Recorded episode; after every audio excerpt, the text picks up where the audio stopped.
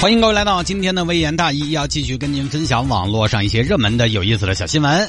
这两天呢，一直有听众说让我摆一下《上海堡垒》这部电影，《上海堡垒》呢就整个垮掉了啊，像马奇诺防线一样虚弱。这部电影我都没看，之前其实还满怀期待，因为说是《流浪地球》之后国内第二部大制作的科幻片。你包括看它的这个预告片啊，预告片呢有个什么蒙蔽人的地方呢？就是它剪的节奏特别快，它把很多的精华都放进去了，所以呢，有的时候未必把时间拉长，看整部影片未必有那么的精彩。未必有那么的紧张、悬疑、环环相扣。结果呢，我还没看，它先垮了。现在是口碑、票房双双垮死，而且现在甚至导演和作者都出来道歉了。哎呀，不好意思，我我其实倒觉得什么呢？道歉都没必要，是吧？这个过分了，各位。人家道什么歉呢？拍的不好，你不看就完了，对吧？还要道歉，退钱嘛？就是。没看不好评价，当然哈，因为我没看呢，所以我也不好打分。但是现在这个年代呢，呃，因为观影的主力军是七零、八零、九零后这波人，而这波人可能当中多而不少有不喜欢小鲜肉的，就很多朋友可能就是有他没我。而这个电影呢，它里边主演有一位鹿晗，鹿晗在钢铁的七零、八零、九零后男人当中是有一定的争议的，本来可能质量也确实一般，电影本身加上呢又有鹿晗参演。我要说的是什么呢？就是找小鲜肉演大电影，可能现在这个年代没得搞。小鲜肉演电视剧可以，为什么？因为看电视剧不要钱。小鲜肉主要很多现在小朋友、年轻人在喜欢，小孩、年轻人在观影这件事情上，其实他比较佛系。第一呢，当然是消费能力的问题。当然，现在的年轻人、孩子们家里边对他都很好，可能也不差钱。但是，大部分的年轻人他一定没有中年人那么的有钱。一张电影票几大十，好多粉丝还是要斟酌一下。即便是消费一张电影票也没问题，但是各位年轻人他有个特点，他不想出门。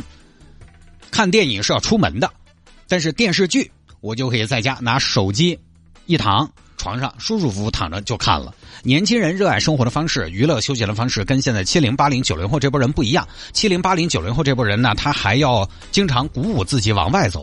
但是六零后五零后不说了，他们特别。有时间往外走，也特别有这个心情往外走。七零、八零、九零后呢，其实有的时候挺累的，但是他因为有了孩子，有了家庭，他不得不往外走。他自己一个人想宅着，但是他们家有孩子，他不能让孩子也在家里边宅着。你在家休息，孩子在家他就得看电视啊什么的。我高兴莫名堂的事情，所以他必须走出去。所以小鲜肉在电视剧领域可以是票房保证，但是在电影领域可能就是票房毒药。现在你看有哪部小鲜肉主演的电影是非常卖座的？基本上没有，都不得行。尤其是大成本、大制作的电影，你细分一部分，赶又赶走了一部分，你要赶客，哪部分多还真是说不清楚。流量明星喜欢他的也多，讨厌的也多。没有什么流量的明星，他有个好处是什么呢？他不招人厌。所以只要你电影质量还可以，剧本不错，故事讲得好，他不赶客，他不能凭人气吸引人，但是他也不流失观众。当然，我不是说我讨厌鹿晗啊，我没有这个意思。从他出道到现在，我都没有这个意思。吴亦吴亦凡、鹿晗这些，我现在我觉得他首先他不是严格意义上的小鲜肉了，因为，因为我也不讨厌他们。为什么呢？因为我讨厌他们就是讨厌我自己。我真的不讨厌他们。我觉得演技这个东西需要磨砺，造型这个东西呢，不代表阳刚之气。他们不算严格小鲜肉，算是什么呢？资深小鲜肉。我不讨厌他们，但是特别喜欢也说不上，无感可能比较多一些。就是分析这个，为什么流量明星现在也扑街不好用了？当年《小时代》流量带来一波行情，但是《小时代》的流量不要忘了，一部分是郭敬明带来的，并不是全靠演员的。其实包括在《英雄》里面啊，不是不是《英雄》，那个叫《长城》，《长城》里面也有鹿晗，鹿晗演的是什么？是个小角色。大片请流量明星当主演，风险是比较大的。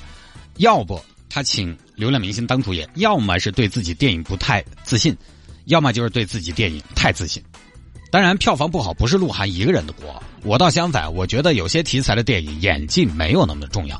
还是刚才说那个长城那个电影，就那个长城那个电影，咱有没那个那个那个电影嘛？就看妖怪嘛，看下饕餮嘛，看下打仗嘛，看下服装嘛，哦，看下灯光舞美嘛。你不看这些，你非要去纠结景甜的演技和英语。实际上，流量明星在一部电影里没那么重要。那么，电影成功它没那么重要，电影失败。它也没那么重要，我还是准备等视频网站有了，就还是看一下，支持一下啊，这个就不多说。下了节目之后，刚好今天又是周末啊，大家心情比较放松，也可以毫无防备的来加个陌生人，那就是我。你呢，可以在微信上搜索我的微信号，搜索我的微信号，拼音的谢探九四九四，拼音的谢探九四九四，加为好友来跟我留言就可以了。